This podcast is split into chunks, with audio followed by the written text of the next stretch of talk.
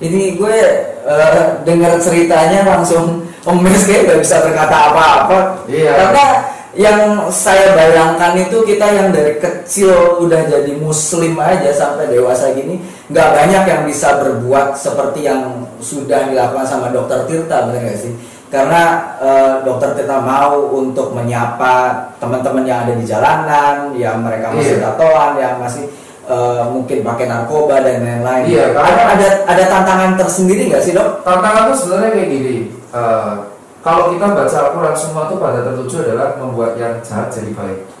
Oke. Anggap musuhmu sebagai kalanmu Hmm. kalau kita membuat yang baik ke dalam baik itu nggak ada gunanya pak. Orang udah baik Hmm. kita tugasnya mempertahankan aja. Iya. dan orang-orang yang di jalan ini bukan berarti karena mereka buruk orang takut itu bukan buruk tapi mereka itu belum dikasih kesempatan karena orang takut ngajari mereka. Hmm. jadi ketika aku ngajari mereka aku tidak langsung merasa oh sholat enggak? Kayak kayak wali sholat aja. Ya. yuk kerja. Kerja bantu aku. Terus yuk bor sedekah yuk. Gas ngapain? Gitu. Gas stop alkohol nggak ada gunanya. Aku terakhir secara medis. Hmm. terus dan aku dari dulu emang dari dulu aku kecil aku gak suka babi jadi Oke. karena jujur aja babi itu pemakan segalanya even kotorannya sendiri dia makan karena dia nggak punya kelenjar keringat Hmm. jadi kalau kalian teman-teman muslim di debat kenapa babi jawab kayak gini babi itu tidak memiliki kelenjar keringat di kulitnya sehingga untuk membuat dia hangat dia kadang memakan kulitnya sendiri sama makan kotorannya ketika kamu makan sega dalam sepotong babi dan kawan-kawannya kok debat kayak gitu orang-orang yang muslim pun akhirnya pergi makan babi Oke. karena secara kesehatan emang dia kolesterolnya sangat tinggi Hmm. dan aku ngajari mereka tuh kayak mikirnya eh, yuk kita ikut. Loh tapi nanti kalau di masjid ditolak ya kalau ditolak di masjid ya kita cari masjid yang lain. Simpel bos. Hmm. dan kalau kita nggak bisa sholat di masjid ya kita sholat di rumah aja. Dan ketawa-tawa eh lupa? gitu lupa eh lupa sholat? Kamu puasa tapi nggak sholat. Ya, tapi itu lucu-lucu aja gitu. Jadi kayak ketika sebuah kewajiban itu dijadikan sebuah keseharian kita saling ingat itu aman. Dan aku yang bilang kayak gini adalah harusnya kalian yang muslim dari lahir itu bersyukur karena kalian lahir tahu Islam Oke. dan kalian belum pernah ngerasain kayak aku yang ditolak di Jawa, ditolak di Cina, ditolak di organisasi Hmm. karena mukanya Cina, tapi ditolak satu Cina Muslim, dikata-katain di Instagram Cina non Muslim dan aku berusaha untuk mengkipi itu. Jadi mau orang anggap aku non Muslim, mau apa aku bodoh amat. Tapi apa yang membuat dokter Tirta survive di tengah bulian kayak gitu? Nggak tahu. Sampai sekarang pun aku nggak tahu. Sampai sekarang pun aku tuh nggak pernah ngecek yang namanya saldo bank. Jadi kayak aku rekap, aku tanpa rekapan, tapi dia akan berkata setiap aku sedekah, setiap apa apa pun itu pasti akan ada proyek atau rezeki yang datang gitu aja. Karena itu hukum dari atas. Setiap lu berbuat baik sama orang, lu akan mendapatkan lagi. Hmm. Dan itu juga diterangkan juga di Katolik oleh Nabi Isa. Apa yang lu tabur itu akan apa yang lu tuai. Oke. Jadi fokusku di situ adalah aku nggak ber, awal mula aku jujur terganggu, Hmm. aku ngegas Hmm. pasti. Tapi lambat laun ya namanya orang udah mau 30 tahun dan aku masih 28 aku berpikir iya aku tidak mau memikirkan apa yang dipikirkan orang jadi aku fokus berbuat baik aja mau orang nuduh aku buat pansos buat politik buat figur buat uh, numpang tenar cari panggung ya sebenarnya dari 2014 aku udah kayak gini Oke. aku sama Sri Sultan meeting atau aku di, aku dibuatin buku pertama kali sama Dinoya tahun 2012 Oke. Dan Andi Noya nawarin aku Hmm. yuk tak buatin buku nggak mau aku dibuatin buku tapi kompilasi sama 17 pengusaha muda lain Oke. buku itu sold out 1000 piece dalam waktu cuma 2 jam dan setelah itu aku mau dibuatin buku sendiri aku nggak mau sampai detik ini pun aku nggak mau buat buku sendiri Oke. karena aku orang pengen orang itu terinspirasi gerakanku bukan dari buku Hmm. aku pengen orang terinspirasi gerakanku dari tindakan yang aku lihat dan aku nggak takut mati soalnya Hmm. misal ada orang eh, bongkar kejahatan A gitu ya aku nggak takut mati selama aku Islam berada kebenaran selama Allah sama aku ya udah jadi kalau ditanya aku takut mati nggak aku merawat enggak Hmm. emang itu udah sumpah dokter dan aku nggak ya ya jatahnya mati mati emang kenapa gitu Hmm. itu yang aku selalu siap harusnya kalian semua yang menganut agama dari lahir Ya. Muslim atau Katolik, Nasrani, Buddha, Konghucu, tapi kita terkhusus di sini berbicara Muslim dan ini Al Azhar. Iya. Lu harusnya bersyukur, men. Karena lu nggak tahu perjuangan seseorang yang nyari agama secara sendiri itu nggak tahu, susah. Betul, betul Susah. betul. Dan kita di sini umur 28 tahun belajar mengenai agama dengan kondisi yang kita kayak gini di TPA itu kadang kita ditolak. Lu harusnya bersyukur belajar dari kecil, apalagi yang jadi hafiz itu lu harus bersyukur karena itu harusnya eh, suara lu bisa bersuara indah dan sementara kita sama yang mengenal agama di tengah jalan seperti ini Ya. belum bisa bersuara seperti itu dan itu harusnya bukan menjadi lu bisa ngejat seseorang yang lain karena Islam yang menurut kita baik kita misal baik nih udah ngikuti syariat Hmm. ngikuti semua sunnah gitu Ya. terus kita lihat orang lain yang baru belajar let's say dia baru pakai hijab Ya. salah hijabnya Hmm. terus lu hujat wah gila lo tuh tuh tuh tuh tuh dimaki-maki Hmm. orangnya bakal pakai hijab lagi kagak bos lu bisa ngancurin sebuah cita-cita orang ketika dia pengen belajar Islam Ya. hanya dari satu ketika ketika lu ngomong hijabmu salah nolak itu Hmm. bisa membuat orang gak akan nyentuh Islam lagi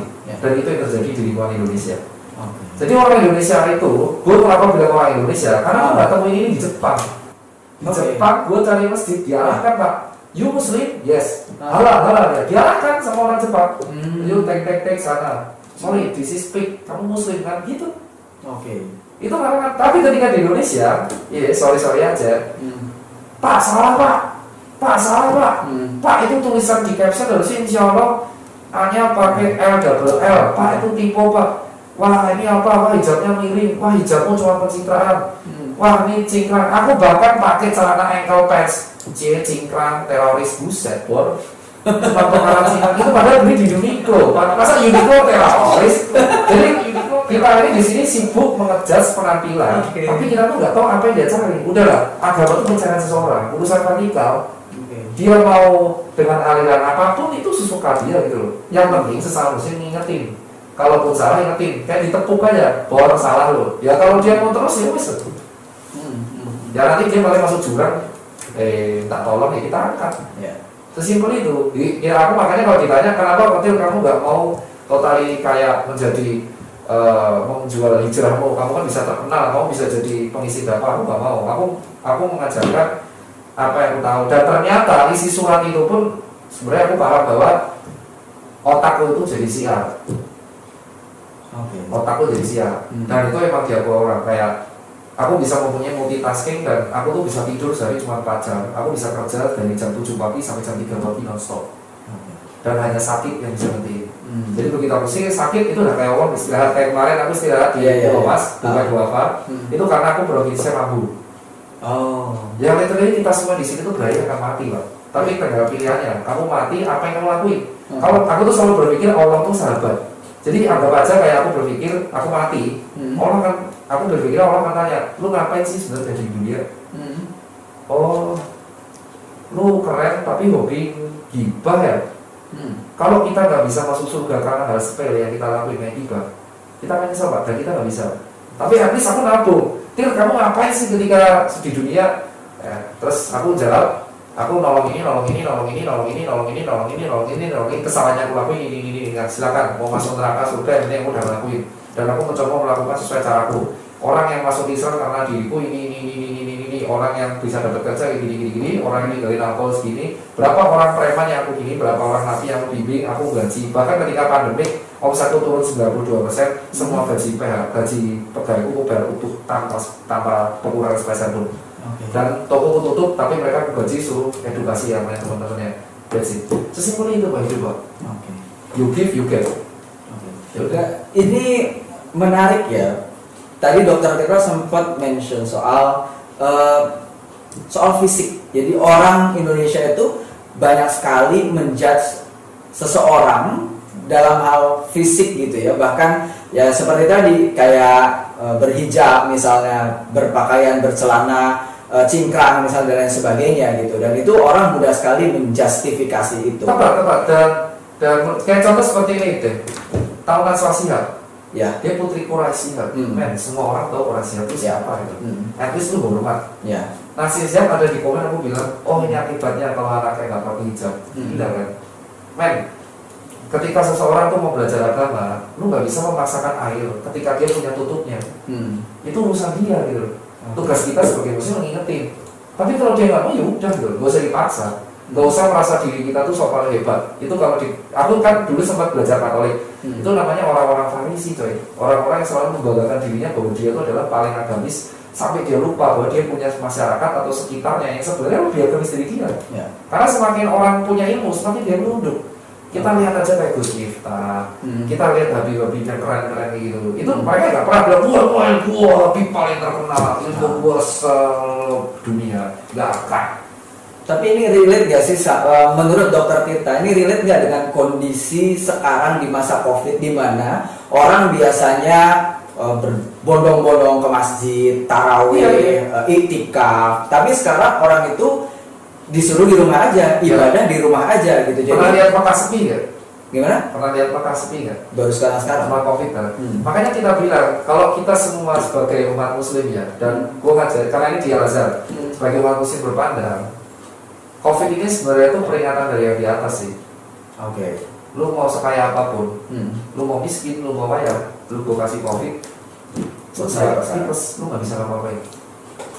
Emang orang kaya sekarang bisa hindar dari Covid? Emang orang miskin hindar dari Covid? Enggak kan?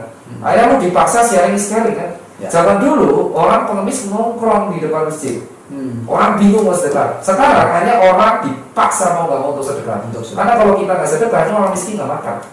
Iya. Donasi kita bisa, donasi dompet duafa, dan donasi basnas dan kawan-kawan akhirnya sekarang jadi viral. Orang kadang membantu dan orang lihat kapan lihat Indonesia ngasih makanan ke sesama kalau nggak was covid. Dulu zaman dulu jarang kan? Ya. Jarang kan? Ada tapi jarang. Sekarang banyak loh. Dan untuk pertama kali kita ada yang tahu bahwa eh, orang kemarin sempat tawur hanya cuma karena pengen masjid. Ya. Di Pulau Gadung, Hmm. orang taraweh kan sebenarnya kan dianjurkan sama pemerintah nggak boleh. Di rumah. Yang ngadu malah di serbu, Hmm. ya kan? Sampai akhirnya eh, salah satu kiai di ustaz itu sampai sampai salah satu ustaz itu nerangin bahwa fardu untuk kesehatan tuh lebih tinggi sebenarnya daripada eh, karena ini wabah gitu loh. Ya. Daripada kamu datang kayak gitu menularkan. Dan akhirnya berantem cuma gara-gara pengen masjid. Hmm. Dulu berantem, dulu padahal kalau di Ramadan paling 10 taraweh awal rame, Ya. hari 11 tuh Selanjutnya ada kemajuan. ada kemajuan sepi sepi sepi sepi hari terakhir ramai sekali Nah. cuma sekarang karena kayak gitu jadi sekarang orang tahu bahwa covid itu ngebuat kita sadar bahwa mau kita kaya raya mau punya Ferrari mau punya Lamborghini mau kita uh, miskin kita berakhir pada satu hal yang sama Hmm. yang kubur syukur apes kalau yang kubur kalau di India dibakar bos Iya. kalau covid dibakar bos gimana coba kalau kita dibakar masa ab- abu kita ya itu kan ada keyakinan dibakar Iya. iya. coba kalau pemerintah buat kebijakan dibakar Hmm. Ya dibakar kan paling simpel, gak usah pakai asap, bakar aja. Hmm. Nah, kan ribet ya. Betul betul. Tapi kan nggak mungkin, makanya COVID ini ada satu hal positif. Ternyata kesombongan manusia hancur cuma karena satu virus berukuran 0,1 mikron yang lebih kecil dari bakteri Escherichia coli. Hmm. Dan ternyata obat virus itu ada Apa dong? di kita sendiri. Oke. Yaitu kita cuci tangan, kita menjaga nutrisi makan makanan Hmm. berupa madu dan telur, Hmm. kita istirahat Hmm. di rumah aja, Hmm. Ya kan kalau kita wudhu kan kita masih cuci tangan terus pak. Betul betul. Logika kan simpel Betul. ya. Dan itu sebenarnya kita lakukan setiap hari Iya ya. kan? Kan cuci tangan. Solusinya covid kan kita hadapi tiap hari. Solusinya covid apa? Iya, Cuci cuci tangan. tangan. Lah kalau wudhu kan bos. Betul. Dan umur. Hmm. Ingat covid menular apa apa? Mulut, hidung, mata. Nah pas wudhu kan kita Basuh muka. makanya saya maksudnya sampai orang tuh nolak jenazah covid itu ada hal positif, positif loh. Kalau kita muslim dan kamu sebenarnya rajin sholat Hmm. dan kamu rajin wudhu, Hmm. apa yang kamu takutin? Kamu tinggal pakai masker, physical distancing, pakai pemerintah selesai. Hmm. Bukan berarti orang kena covid kamu jauhi, kucilkan, enggak. Iya kan? Kita lakuin itu tiap hari. Betul betul. Jadi ini relate sekali dengan kondisi sekarang ya. Apa Iya. yang eh, secara agama Dokter Tirta udah eh, bisa menyimpulkan ini ternyata eh, wabah COVID ini membuat kita justru harusnya semakin jadi orang yang Baik. baik, jadi Iya. orang yang bijak gitu kan. Dan sebenarnya Islam sudah memberikan solusi Sudah, terhadap wabah COVID seperti ini. sudah tarawih di rumah aja. Hmm. Ya Dan kan? kita sebenarnya kayak wudhu tadi itu kita laksanakan setiap hari. Paling nggak minimal lima kali sehari kalau kita mau sholat. Lah iya, kan emang cuci tangan enam kali sehari. Betul. Dari wudhu udah diajari. Betul. Ini masalahnya terus di, di Islam kan juga diajari sebelum makan cuci tangan. Cuci tangan. Keluar WC, Cuci tangan. iya mas. Yang yang salah cuma salaman doang. Ya. Salaman kalau- dan tapi kan benar kalau bukan muhrim bosannya tuh. Terus Betul. salahnya di mana bos? Sebenarnya sudah biasa ya. Iya benar, tapi perkara pakaian, Hmm. misal perkara pakaian itu adalah sebuah perjalanan. Hmm. Misal kalau kamu sudah berpakaian sesuai syariat Hmm. itu artinya kamu udah keren Hmm. tugasmu itu bukan kamu nyacatin yang belum ataupun kalau kamu pakai-pakai yang trendy denim Hmm. Kamu juga nggak berhak nyacatin orang yang pakai gamis men itu kebebasan demokrasi Ya. mau orang pakai gamis kayak orang Arab mau dia pakai kayak orang Jepang Hmm. itu nggak setiap orang Oke. ngurusin aja dirimu sendiri baru lu ngurusin orang lain kalau lu udah ngurusin orang lain lu cermin aja lu lu udah beres apa belum gue sesimpel itu sebenarnya Nah, dok, ini sebagai relawan nih, dokter Tirta kan udah keliling ke berbagai daerah Iya. dan dokter Tirta ini terlihat totalitas banget dalam memerangi COVID, membantu pemerintah untuk menanggulangi penyebaran COVID-19 ini. Eh, apa yang bisa dokter sampaikan kepada kita semua nih? Bagaimana cara kita kalau menyelamatkan diri sendiri kita sudah tahu tadi dokter Tirta sudah menyebutkan bagaimana. Iya. Tapi bagaimana kita bisa menyelamatkan orang lain? Saya eh, baca dokter Tirta tergabung dalam eh, gerakan kurir kebaikan. banyak sih Nah, ini- influencer BNPB JPN Apa yang apa yang bisa dokter sharing dan kenapa dokter eh, mau melakukan itu? Dan bagaimana sebenarnya cara kita bisa tidak hanya menyelamatkan diri sendiri tapi menyelamatkan orang lain? yang pertama itu adalah eh, disiplin diri ya kita kan udah tahu kan ya kalau alhamdulillah ya semoga aja yang dengar ini kan podcast ya terbuka umum kan Betul. ya pasti yang dengerin pasti ada yang non muslim juga Ya. jadi kayak kalau di muslim kan diajari wudhu terus cuci tangan sebelum makan itu lakuin aja tapi ditambah sekarang kita pakai masker Oke. tidak menyentuh Mm-mm. ya kan tidak sebelah dan jangan memegang muatan mulut dan hidung Oke. nah disiplin kolektif itu adalah mengingatkan kenapa karena budaya mengubah budaya atau kultur itu susah Mm-mm. coba ingat budaya Indonesia dan budaya Asia itu apa nongkrong pak Ya. ronda nongkrong Betul, betul. buka puasa nongkrong, cari takjil ngabuburit nongkrong, SOTR yang berujung balapan, Ya. terus belum mudik silaturahim gitu. Betul. Nah sekarang kita mengubah sebuah kultur yang sangat sulit pak, hanya dalam waktu dua bulan. Betul. Makanya kalau ada warga yang bilang sulit, gue akuin memang sulit, karena pemerintah pun bilang sulit, karena ini kultur. Ya. Jadi ini bukan salah pemerintah, bukan salah warga, Hmm. dan kita tidak selayakan membandingkan Indonesia dengan negara lain. Oke. Jadi ini salah satu solusi pertama, jauhi narasi negatif. Kalau Indonesia dibandingkan sama Cina, Indonesia dibandingkan sama Arab beda pak. Karena kulturnya beda. Kulturnya beda, sukunya banyak, agamanya dari enam sekarang. Ya. Ya kan terus yang berikutnya adalah kita tuh kulturnya ketemu pak, Ya. kumpul ketemu. Guyup ya. Guyup, karena emang itu budaya kita, guyup. Makanya Indonesia gotong royong. Ingat penjajahan kita lawan cuma dengan bambu runcing. Betul. Nah, ketika sebuah kultur diubah, itu sulit. Makanya butuh proses. Untuk proses itu semakin cepat, butuh namanya disiplin kolektif atau mengingatkan. Hmm. Tapi mengingatkan dengan cara yang baik. Saya itu edukasi di Semarang, Solo, Bekasi, Depok, Jakarta, Bandung, Bogor. Hmm. Itu selalu mengingatnya baik. Jadi datang ke warung, kita nggak bubarin. Tahu nggak covid apa? Hmm. Yuk cuci tangan, lebih baik dibungkus, pakai masker. Hmm. Kamu mau bubar apa urusanmu? Selesai, ini tak kasih masker. Hmm. Rata-rata mereka makasih mas, bungkus. Kalau kita mau membubarkan sesuatu dengan kekerasan, misalkan kita membubarkan kayak bubar, bubar, bubar, bubar, represif, sama aja ketika orang eh, dia nggak pakai hijab, terus kamu jambak, Hmm. dia nggak akan pakai hijab lagi pak. Ya. Atau dia pakai hijab karena terpaksa. Hmm. Tapi kalau ada orang pakai hijab, nggak pakai hijab, terus kita bilang, eh hijabmu dipakai. Tapi kalau nggak mau ya nggak apa-apa. Mas kan, suatu saat dia pakai, itu berkat kalian. Malah Sama dari hati. ini usulnya Taki Malik. Taki Malik itu selalu kalau ke saya eh, sebelum ketika kita itu sholat jamaah, mau sholat jamaah, misalkan kita lagi nongkrong gitu, Hmm. Taki Malik itu pasti bilang sebelum covid ini kayak, saya sholat dulu ya, dia nggak pernah ngajak. Nggak pernah ngajak. Dia cuma ngajak, saya sholat dulu ya. Oke. Cuman informasi aja. Iya. Ya lama-lama kita kan ikut ya. Ah. Terus akhirnya semua ikut. Itu ajaran Taki Malik. Alih-alih kita maksa orang, kenapa nggak kita sharing aja? Sharing itu kan bagian dari siar. Makanya aku bilang, Taki Malik bisa nge-share apa yang terjadi dia dapat di Mesir sama di sini. Hmm. Dia bisa mengajarkan Islam kalau aku bilang dengan gaya milik, bukan miliknya sih, gaya anak 2000 lah. Ya. Dan dia bisa mencampur adukan itu dengan bahasa yang bagus. Hmm. Jadi intinya seperti itu. Apakah Taki Malik harus salah?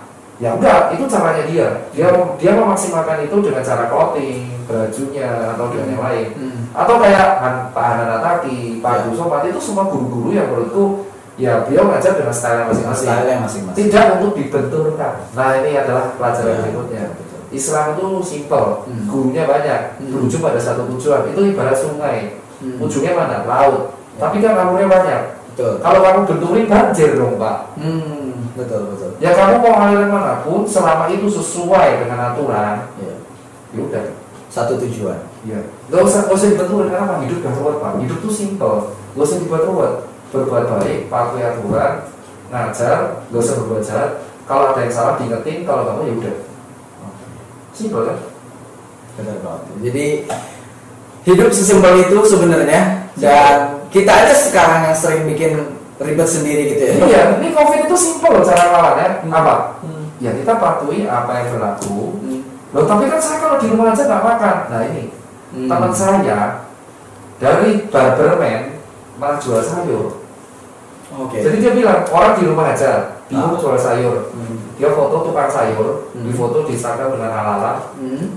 jadi sayur online omsetnya 800 ribu per hari Oke. temanku malah jual galon online Hmm. yang ini temanku lagi viral dia jual namanya Indomie keliling Oke. Indomie keliling itu pakai gerobak Ah. Pakai sepeda kayak es krim Hmm. tapi dia masakin Indomie ke mana pun Hmm. dan dia keliling di tempat-tempat yang ODP Oh gitu. yang nggak bisa keluar Jadi banyak cara untuk kita bisa membantu orang lain di tengah pandemi seperti ini. ya makanya ingat Allah jangan pas susah doang Oke. ya kan Ini eh, menarik ya. Dan Iya, sekarang ini sekarang- jangan ingat Allah pada saat pas susah doang. Ya iya, sekarang kocak aja 12 tahun lu kerja, lu dapat duit ke mana-mana, lu foya-foya, lu beli mobil, lu beli rumah, lu beli apa pun, lu nyicil, lu kredit, lu pamer ke mana pun apa yang lu punya. Hmm. Tapi ketika covid 2 bulan, lu keluar di rumah. Iya. Terus ke mana 12 tahun itu? Hmm. Pernah kalau nyebut Allah tolonglah saya telah memberikan saya mobil Mercedes dengan cicilan 6 bulan tenor paling minim dan akhirnya saya bisa pamer pakai Instagram. Hmm. Pernah kamu sekarang? Terus ke mana kamu pada waktu itu? Tapi ketika susah, rezekimu dicabut dua bulan, kamu ngadu, Allah ini tidak adil, kenapa Indonesia doang, pemimpin saya bodoh lah. Nah terus kamu ngapain dulu? Iya. Terus Padahal kamu, banyak nikmat Allah di luar saya. lo kamu aja masih hidup kok, itu tipis, kamu masih punya harapan, kamu gak ngerasain aja tukang gerobak kayak apa. Iya. Kamu merasa dirimu yang paling panas ditolong, itu udah paling hina. Orang paling hina itu adalah orang yang merasa dirinya paling panas ditolong daripada orang lain. Saya lebih panas dapat sembako dari dia. Hmm. Ya. Ya, contohnya kayak ke mana ke mana kalian gitu loh, selama kalian sukses selama ini, ya kan nggak mencukupi loh. Saya itu makan nasi aking loh tahun 2011 karena bangkrut selama dua minggu berturut-turut, Hmm. dan saya gembel di Blok M. Dan saya kehidupan tiap bulan, ini ada asisten saya, aspri saya, ajudan saya. Hmm. Saya tuh per bulan cuma ngeluarin tiga juta tujuh ratus net. Mau buat makan, buat apa pun kayak gitu. Oke. Saya mau makan di angkringan, mau makan di nasi padang, atau mau buka puasa di restoran ujungnya sama nasi. Ya. Ya udah. Sekarang ini ke mana dirimu? Ke mana kamu ketika kamu dikasih lima Allah? Kenapa kamu cuma ingat Allah pas susah doang? Emang Allah tempat pengaduan Hmm. polisi itu, kantor polisi itu. Jadi pas susah ngadu ke Allah, tapi pas senang kamu lupa. Kayak gitu doang kalau saya. Harusnya apa? Ketika kamu senang ingat, kamu susah ingat. Makanya ketika kamu covid susah, refleksi aja. Hmm. Apa yang kamu lakuin selama 15 tahun terakhir, terakhir mundur. Hmm. Di situ kamu akan sadar kenapa kamu susah terus ketika dua bulan ini. Itu pelajaran doang sebenarnya. Em, saya rasa ini sangat inspiratif sekali dan bagi generasi milenials ini bisa jadi pelajaran yang sangat amat mendalam apa yang disampaikan oleh Dr. Tirta ini dan jadi pelajaran bagi kita semua bahwa memang sebenarnya Allah itu dekat sekali dengan kita dan Iya. selalu memberikan eh, nikmat yang tak terhingga kepada kita. Cuman kita sering lupa Tuh. dan di tengah wabah ini kita rasanya baru ingin eh, dekat, mengadu dan lain sebagainya. Mudah-mudahan kita jadi manusia-manusia yang Iya. selalu Terus, bersyukur ya kepada Closing statement boleh nggak? Dah, panjang. Iya, jadi eh, tadi gue baru eh, memberikan sebuah konklusi dan Dokter Tirta harus memberikan closing statement nih Iya, bisa kepada sama orang lagi. ini untuk kurir kebaikan lagi atau untuk Semuanya sih. Oke. Jadi kalau dari aku tuh secara Apa closing statement dari Dokter Tirta? COVID ini ngingetin kalian di rumah aja dan akhirnya kalian bosen kan? Tertekan secara psikologis. Hmm. bahkan kamu lihat matahari aja kamu senangnya setengah mati. Hmm. ya itu sebenarnya. Kamu akan sadar bahwa oksigen itu berharga ketika kamu tahu tabung oksigen sebiji itu harganya 2 juta dan kamu tidak pernah bersyukur atas udara yang kamu hirup tiap pagi subuh. Padahal kamu tahu ketika kamu tidur besok pagi kamu sudah bisa meninggal. Karena nggak tahu aktivitas otakmu aktif lagi apa enggak ya kan? Kedua kamu bahkan sekarang bersyukur ketika kamu bisa melihat matahari karena kamu sering terkurung di rumah kamu juga ada bersyukur ketika lihat air gunung traveling lihat keindahan alam. Kamu cuma lihat di bangunan. Sekarang pertanyaan keempat bahagia nggak kamu dengan gadgetmu doang? Enggak. Ya yaudah sesimpel itu teknologi bukan selalu untuk menjuarakan kita. Ya. tapi kadang membuat kita harus berpikir sebenarnya ada yang lebih bigger dan lebih simpel. Udara kita dapetin gratis air makanan hewan terus sinar matahari itu gratis. Dan paling paling apa? Wajib berjemur jam 10 Iya betul. Itu artinya apa? Coba kalau Allah bilang jahat dasar manusia laknat tukang korup terus tiba-tiba Indonesia ditutup sama awan hitam gitu terus Hmm. nggak ada matahari Nggak ada sama matahari. nah mati semua kita kan sekarang kita hanya berharap tolong matahari yang enak Ah. padahal zaman dulu panas banget Iya betul. Ngeluhnya setengah mati ya. iya makanya di sini adalah buat teman-teman semua tetap jauhi narasi negatif dan tetap uh, lakukan narasi positif karena kita harus mengenalkan ke masyarakat bahwa Islam itu damai dan Islam itu indah. Dengan cara yang simpel. Dan Islam itu simpel. Hmm. dan kita harus mengenalkan itu bukan dengan cara yang berat. Ya. jadi intinya kamu tetap melakukan kebaikan. Maka otomatis kamu sudah mengamalkan ajaran Islam itu sendiri dengan kebaikan yang kamu kasih. Contoh ngasih foto ke sembako. Yang kamu sensor aja wajahnya. Ya. Ya kan Supaya nggak ria ya. Iya, sensor wajahnya atau kita kasih, tapi orang yang kita kasih bantuan kita sensor. Ya. Terus kita sedekah di sana, edukasi, ngajar. Hmm. Itu udah sebuah tindakan. Jadi orang nggak tahu, kamu tidak perlu berkuar-kuar kamu adalah orang paling Islam. Tapi dengan kebaikan yang kamu buat, itu sebenarnya kamu, orang nggak tahu bahwa kamu tuh Islam yang baik. Ya. Karena semua jadi orang beragama yang taat itu susah, karena berat peraturannya. Ya. Tapi menjadi orang yang baik itu gampang. Dan orang baik itu bisa menjadi langkah untuk menjadi orang beragama yang taat.